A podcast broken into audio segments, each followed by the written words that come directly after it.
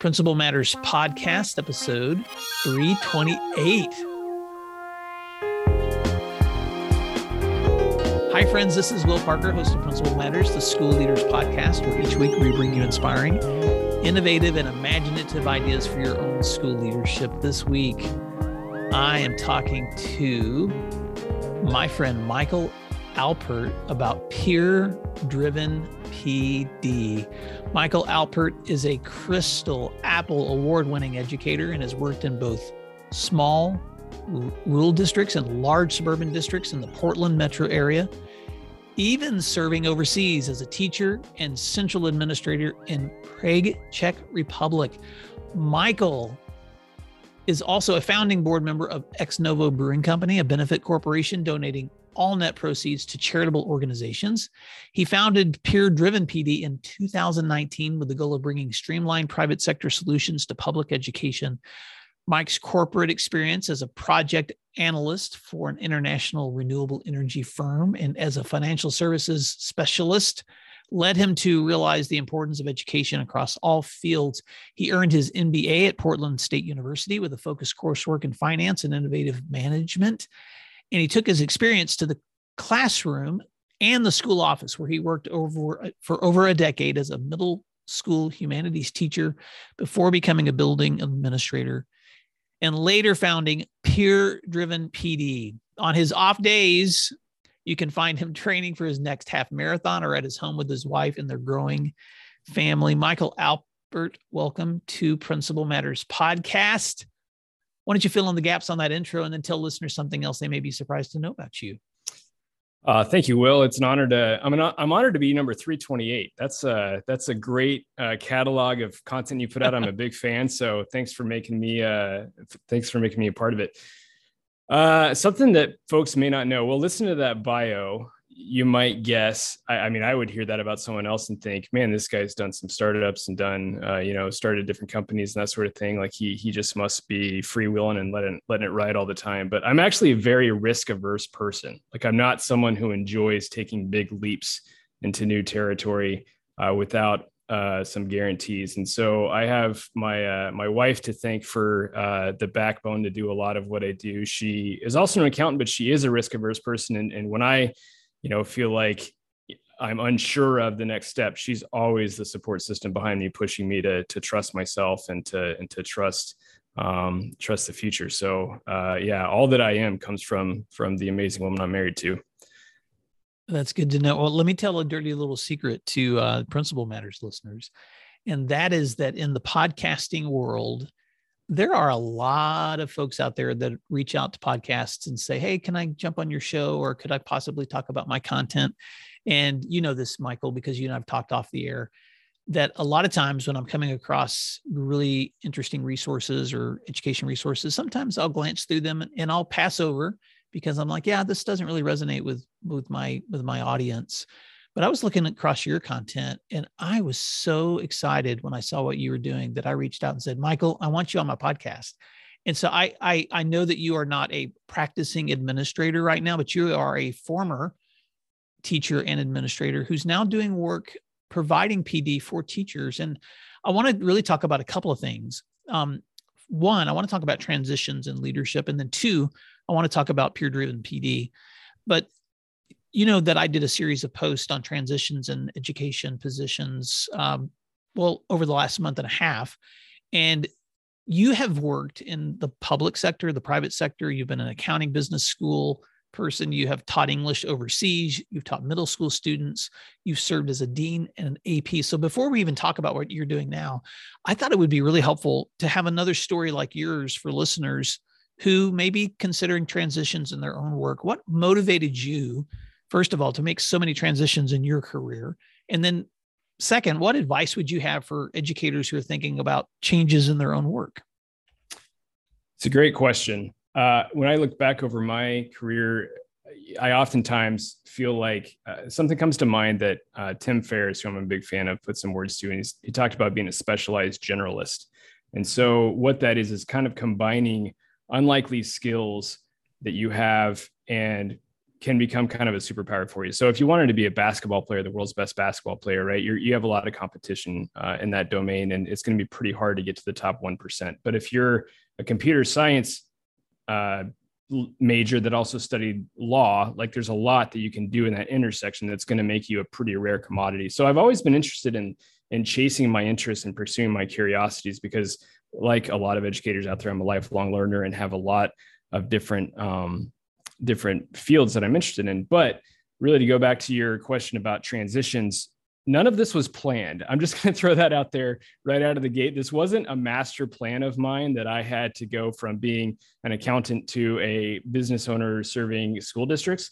Uh, all of that has been a very circuitous route, and I've learned a lot along the way. So I, you know, I was an English major in, in college. I went to Texas A&M, Gig'em Aggies, and I taught overseas for the first year right after undergrad because I wanted to travel the world a little bit. I, I, taught in Prague, Czech Republic, taught public high school students. It was an amazing experience. I got to travel a lot while I was uh, there. By the way, I'm so glad you pronounced it Prague for me because when I said that word earlier, I was like, I'm not going to stop and correct myself, but I just did. So please continue. Well, you got the important part right. Along, a lot of people still say Czechoslovakia, and it hasn't been Czechoslovakia since 1989. So you got that. You got you got the most important part correct. So the Czechs out there will appreciate that.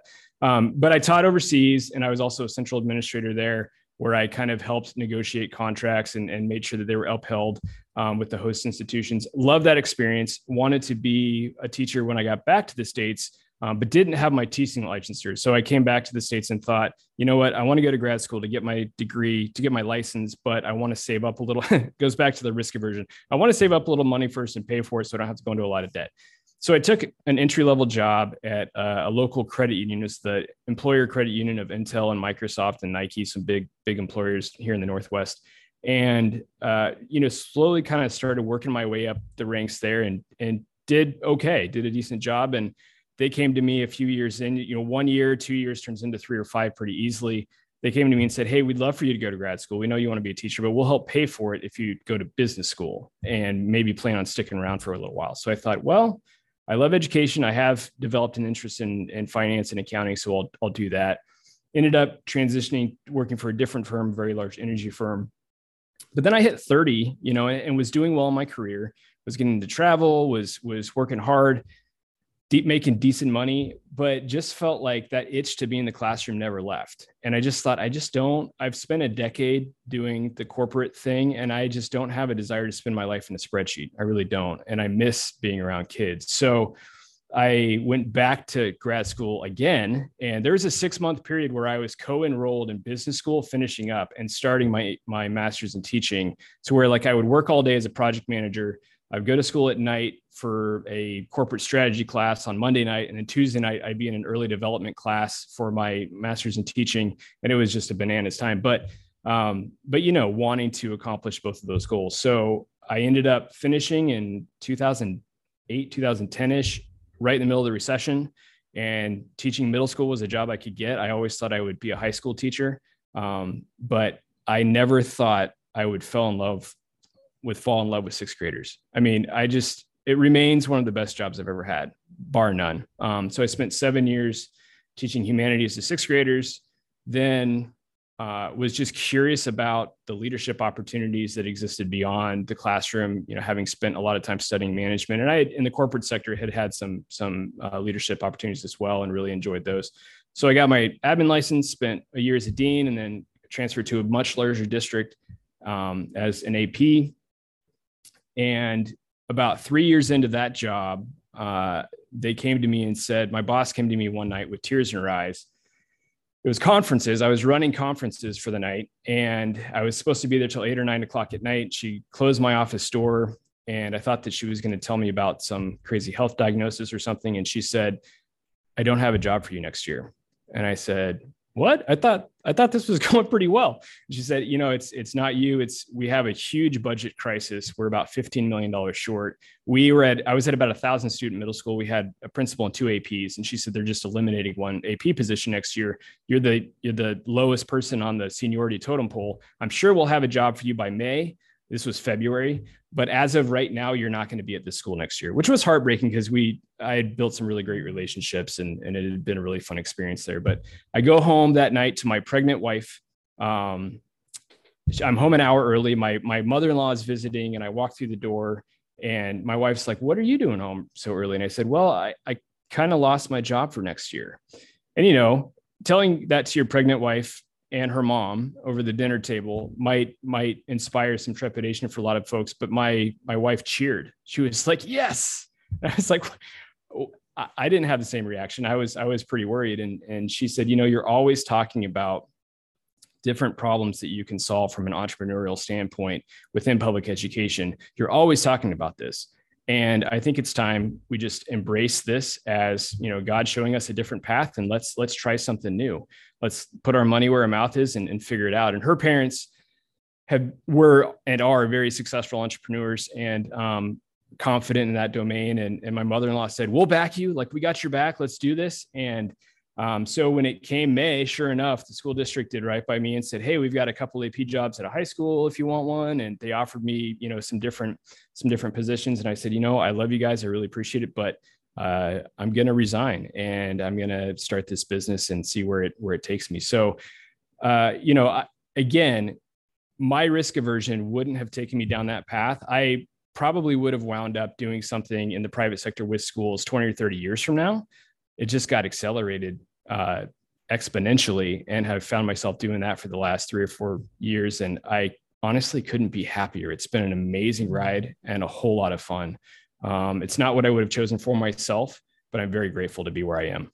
Well, I am so excited to talk to Principal Matters about what that work has become for you because it you have now developed amazing resources for other educators. But before we even go there, I want to I want to stay on your story, Michael, because as I talk to leaders who are thinking about transitions for themselves, some transitions within the organization that they're serving, they're looking at maybe moving from AP to principal, or some principals I work with who are thinking about moving into central office or superintendent work, or some people thinking about that that move outside of education. Um, it's really interesting to me. I was having this conversation with my own uh, daughter, my second uh, child, who is still in college, and we were talking about um, she is interested in pursuing education as an option. Um, but yet the when we talk about it the the context is almost always um, pretty limited to what can i do within a, a, a school setting um, with a certain number of grades. And i've just really been trying to have the conversation that that i wish someone had had with me in my early years that education is a field that covers lots of territory, in not just um, for principals. I think a lot of folks go from teacher to principal, and maybe they look at superintendent or something like that. And in my own experience, when I was a school principal, I looked at the work of superintendents. I'm superintendent certified, and I looked at that work and thought, I that's something I do not want to do. And so for me, the transition happened when I had the opportunity to begin serving leaders in the capacity that I'm doing through my state, but also through principal matters too. And so it's exciting when you can see that sometimes possibilities can lead you to other places. And I liked what you said too. Well, you're also very lucky to have family who ask you to embrace the change. So, any other thoughts you want to add to that conversation about leaders who sometimes are agonizing over that next move, things that you have learned from taking the next move? You know, one thing that they talk about in business school a lot, and I, I think about this constantly. Um, and when I do meet with schools, a lot of times I frame the work that we do in terms of a problem and solution. So, you know, they say that you're going to be compensated and valued relative to your ability to solve problems, right? That's really kind of the bottom line. And I think one thing that is really important for people to ask themselves are, what problems exist around me that aren't currently solved or that need additional solutions? Maybe there is one solution but there could be more. And then what which of those problems do i feel enthusiastic about solving right? Like you said you looked at the superintendent position. You said there's plenty of problems there. I don't have a lot of interest in solving them.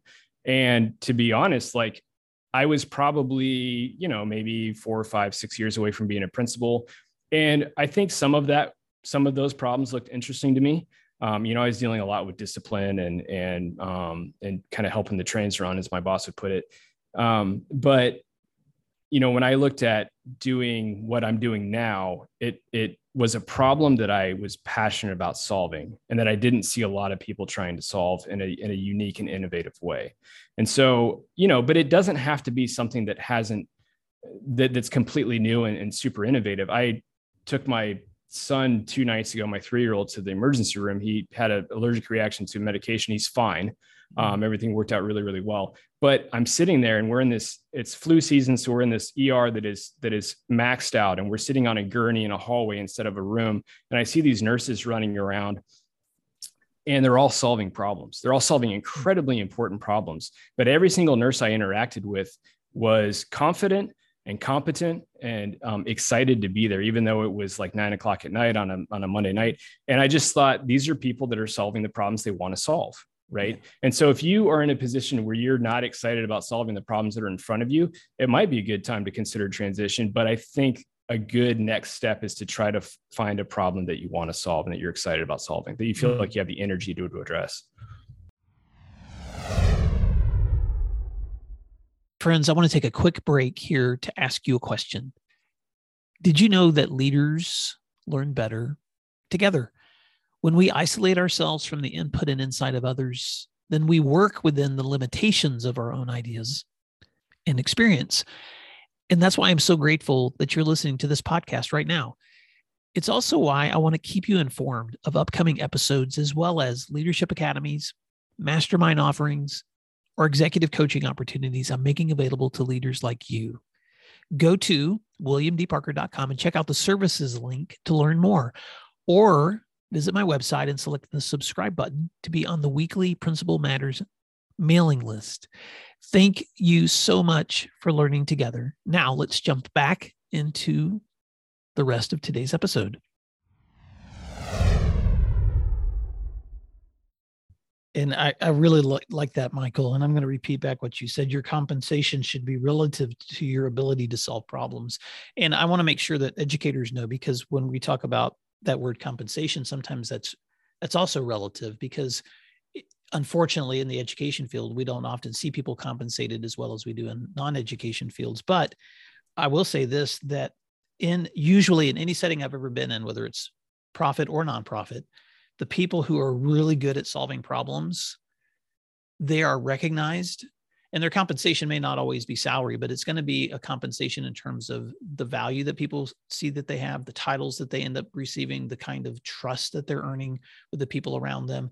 And that usually does lead to opportunities for things that they want to do or ideas that they may want to step into or positions that they may want. And so principal matters listeners i, just want to remind you that in the problem solving that you're doing every single day that you provide an enormous value to the people in your community because of your ability to solve problems. And I think sometimes leaders forget that they are amazing problem solvers. And so, um, so be encouraged that that that ability to solve problems is highly valuable. Um, anything else you want to add to that? Because I'm getting ready to talk about peer driven PD. Let's do it. Yeah. All right. So when you started this company, I, I would just love for you to talk about what motivated you because you you mentioned earlier how you always dreamed of solutions that you wanted to see that weren't it, within the, your, your grasp as an educator. And so then you saw well maybe i can create those solutions. So talk to principal matters listeners about peer driven pd and what educators can find if they connect with your work so peer driven PD is an asynchronous uh, PD platform. So what we do is we, well, back to the problem solution scenario, right? So if you poll administrators and teachers, which we did some independent research of our own, and, and there's been some studies published by the Bill and Melinda Gates Foundation as well, that the things that teachers are looking for are uh, to see themselves represented represented in their professional development. So, if you ask teachers and principals, 86% of teachers and principals will agree that the best, the optimal classroom management comes, or optimal professional development comes from full-time classroom teachers. Now that's not to say that's not a knock on the specialists, the consultants, the professors out there that are doing amazing work. I think there's definitely absolutely a necessity and a, a, need for those individuals. However, I think if you look at the pie chart of the of our current PD, um, PD from classroom teachers is is incredibly underrepresented, right? And so, you know, there's an obvious reason for that is that there's a logistical issue there's a logistical problem right so teachers are too busy teaching to uh, to to give PD to to um, produce PD or to present PD to their colleagues and so I just started thinking what is a way that we can solve that logistical problem right what is a way that we can present high quality full-time classroom teacher led professional development to teachers and you know when you think about from an innovation management standpoint if you can create a product out of something, you can um, reuse it over and over again, but only have to to produce it one time. And so, in, in a digital product format. So, you know, I can find a world class teacher, which is what we do. We just find amazing teachers all across the country, and we can work with them intensively one time, right? So we can spend a couple days with them or weeks with them and produce content once the teachers can consume over and over and over again. So basically it's like masterclass for teachers is what i tell people i mean that's kind of the most succinct way to put it but we find amazing incredible teachers and we document their tips and strategies what works for them in the classroom every single day and then we make that accessible to school districts. And we often go work with school districts to identify their own teachers that can be in our platform as well and produce that content for them. So there's kind of a couple different things that we do. But in a nutshell that's that's what we're trying to accomplish. Well, I've had the privilege of of because you gave me access to watch some of the PD that you've done, and it is it is, I think, so helpful to have the to have the PD directly delivered from practicing teachers. So if if anyone's um, has an opportunity to connect with Michael and look at peer driven PD, what you're going to discover first of all is just how fresh it is because these are authentic acting teachers who are providing feedback on their practice. So I wanted to ask you to describe for listeners if they were able to step into one of those moments. What, what's one of the favorite moments that you've had in developing these offerings that you've been creating for peer driven PD?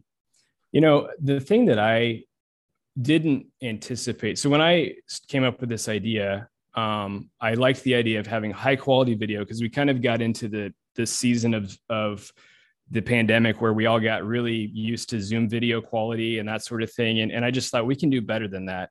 Um, and so we use, you know, great film equipment. We have a good production team. Um, we really try to to present a um, a finished product that is impressive. However, we wanted it to be still be conversational and still be something that was authentic, like you said, and very accessible. And I think what I didn't anticipate was how much I would love hearing the stories from teachers. So I sit down with teachers and, and more and more now we're having teachers interview other teachers, which I feel like is an important next step for us. But having a an exceptional teacher sit down with you for hours, right, and uh, talk about why they love what they do, how they do what they do, like the technical proficiency of what they're doing. Um, it's just it's it's mind blowing. So I have a buddy who who is a who's a, a surgeon. He's a he operates on premature babies, and he is world class at what he does. He's one of two people in our state um, that can can do his job. And I mean, obviously, when he gives advice or he gives us his feedback on something, people hang on his every word because it's a matter of life and death. I honestly don't think I'm overstating it when I say that I have met some teachers that are as good at their job as he is at his job. And I think that's something that we don't always appreciate. And so that's one thing that I've loved about it so much. Another thing, you know, you asked about, um, you know, a, a, an experience that kind of was really impressionable for me. I remember one of our first probably five courses. I was in Colorado working with a teacher who's an amazing high school math teacher. He teaches everything from ninth grade math to calculus two. And you know, we had kind of a list of questions we were going through. We had talked and prepared before, and we knew what we were going to talk about. It's not scripted, but we go in with a structure so that it's it's obviously value added for for the person that's consuming it. And I asked him a final question that was about you know what's something that you're wanting to change going forward or what's a part of your practice that you're wanting to adjust? And he just got this look on his face this contemplative look and said you know i'm just really not satisfied with my with how i taught last year during the pandemic. I was um, frustrated with students. I you know i was overwhelmed and he just was very honest.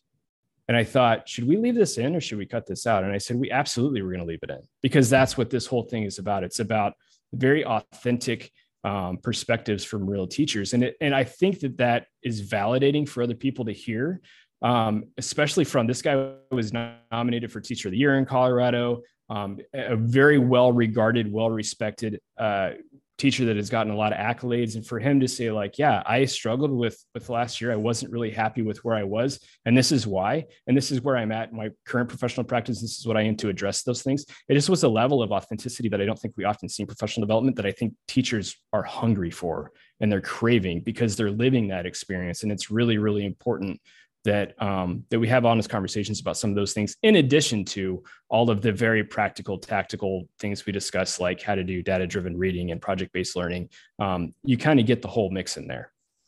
Well one of the reasons that i was glad to introduce you to principal matters listeners especially because this episode will come out in the new year is because um, you and i both know that as folks are looking at their calendars they're already building pd and principal matters listeners i i know i'm preaching to the choir here because i start building my pd calendar in january for the full calendar year coming around.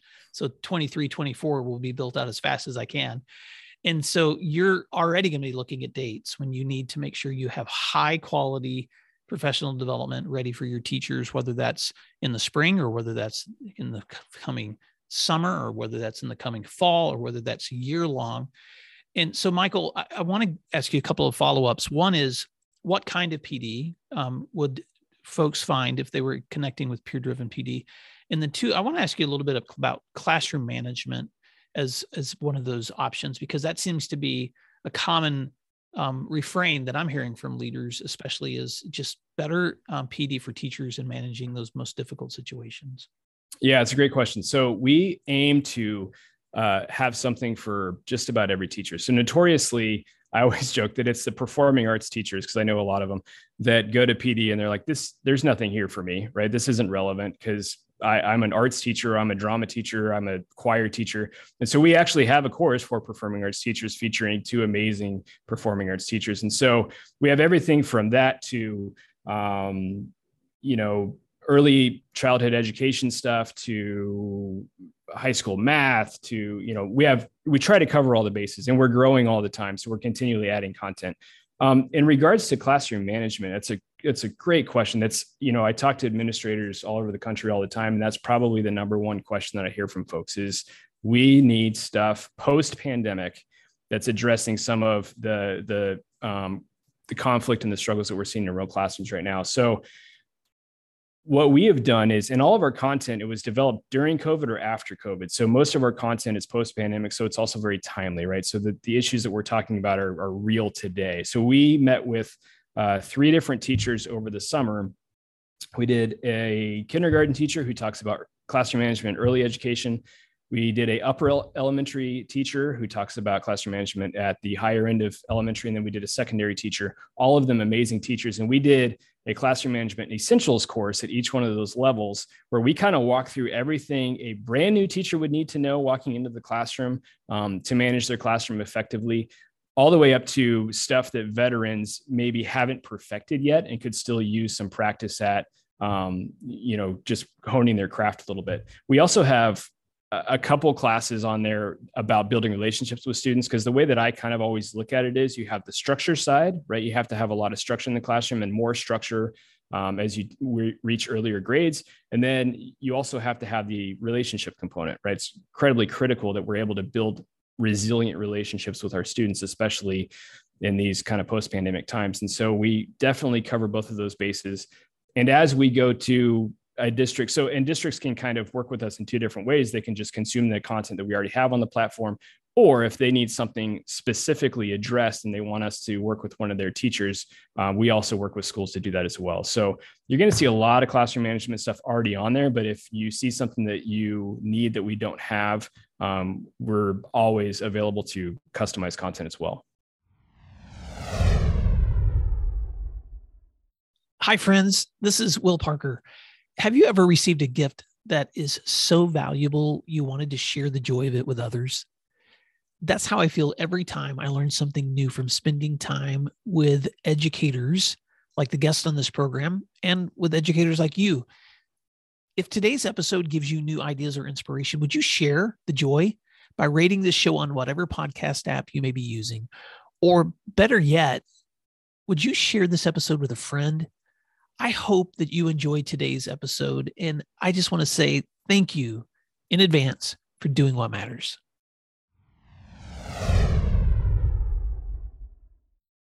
That is that's so exciting, Michael. Well, I know it's we're going to be wrapping up this conversation, but as we do, I just want to remind Principal Matters listeners.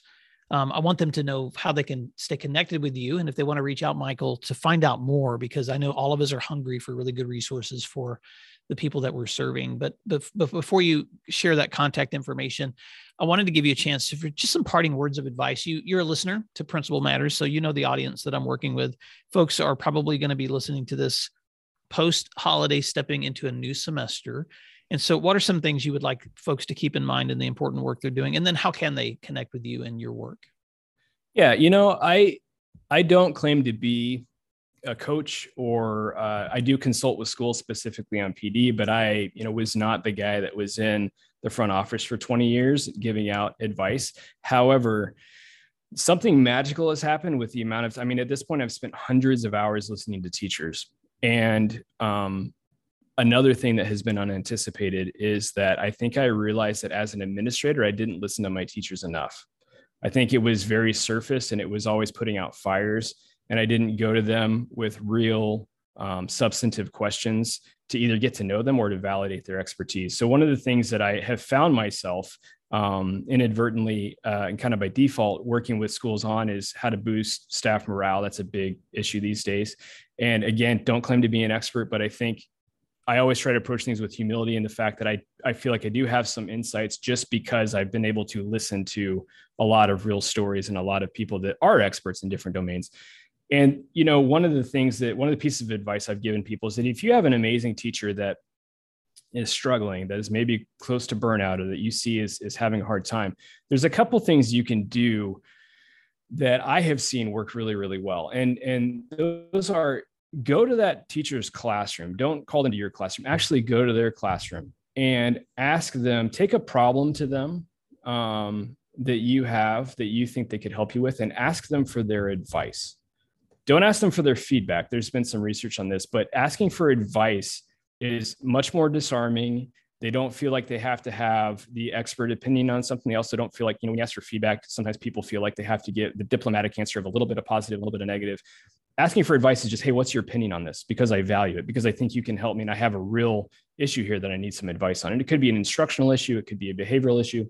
And then actually take their advice and uh, let them help you solve a problem. Because I'm sure that you've experienced this, Will, that there's nothing more validating than helping someone solve a problem with your knowledge and your skills and your experience. And I think the one thing that I have learned, one of the many things I've learned from from doing the work that I do is we just have an exceptional amount of human resources around us and our teachers that we often take for granted. I, I put myself in that category first and foremost. Like I, I did not appreciate the level of expertise that we had. And this goes also back to, you know, I listened to your conversation with, um, with Tim Elmore not too long ago. And I think this goes for our veteran teachers as well as our newer teachers as uh, too. Like we, we try to have span the generations in the content that we produce and, you know, I have sat down with some teachers that are in the first five years of their career that are phenomenal. I mean, they're almost savant like in, in their trajectory and what they're going to accomplish in their career. And they have incredible ideas that aren't always being tapped. And so I think that's one hack that I've that I've recommended several principals that I've heard works well is to just go to your teachers, ask for their advice, let them help you solve problems.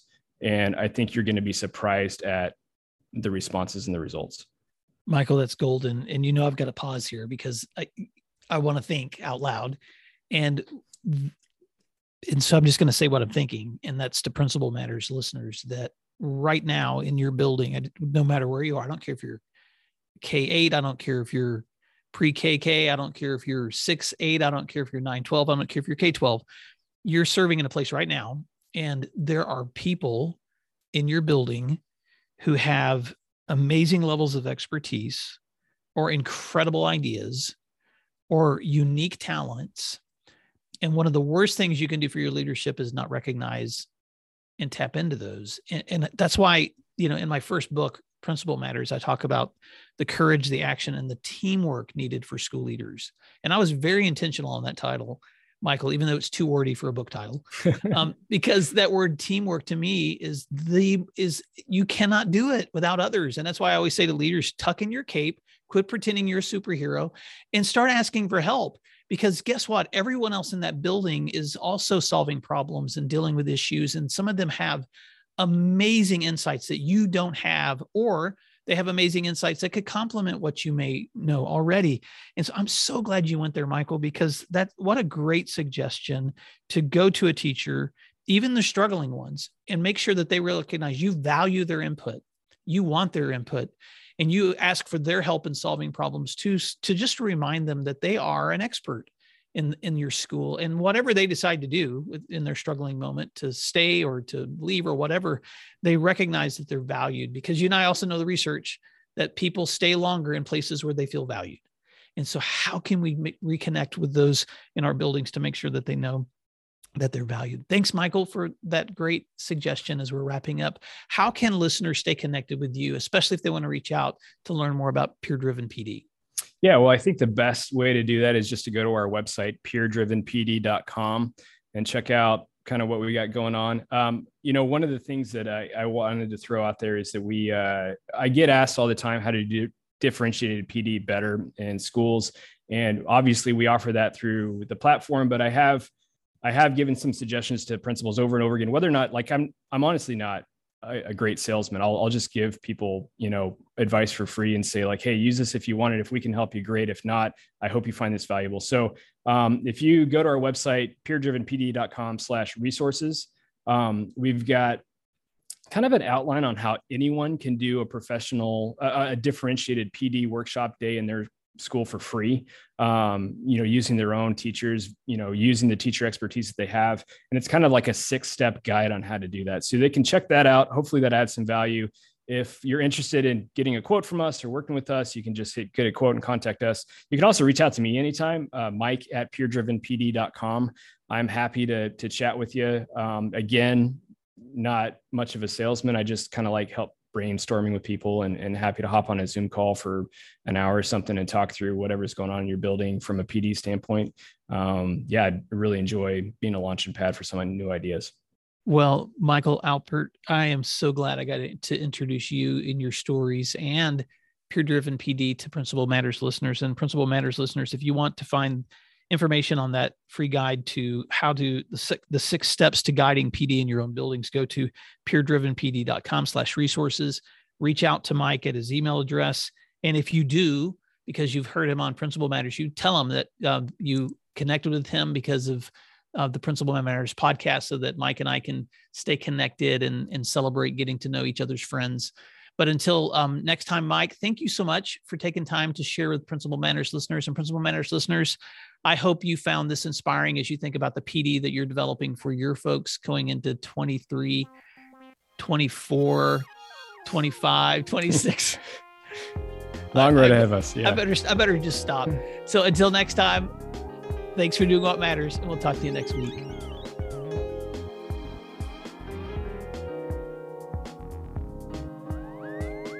You can find free resources like this one at my website at williamdparker.com. Check out the services link on williamdparker.com to learn more about leadership academies, mastermind offerings, and executive coaching. If you're planning professional development for the year ahead, or you're looking for keynote presentations from any of my books, please email me at will at williamdparker.com. Thank you for learning together today, and thanks again for doing what matters.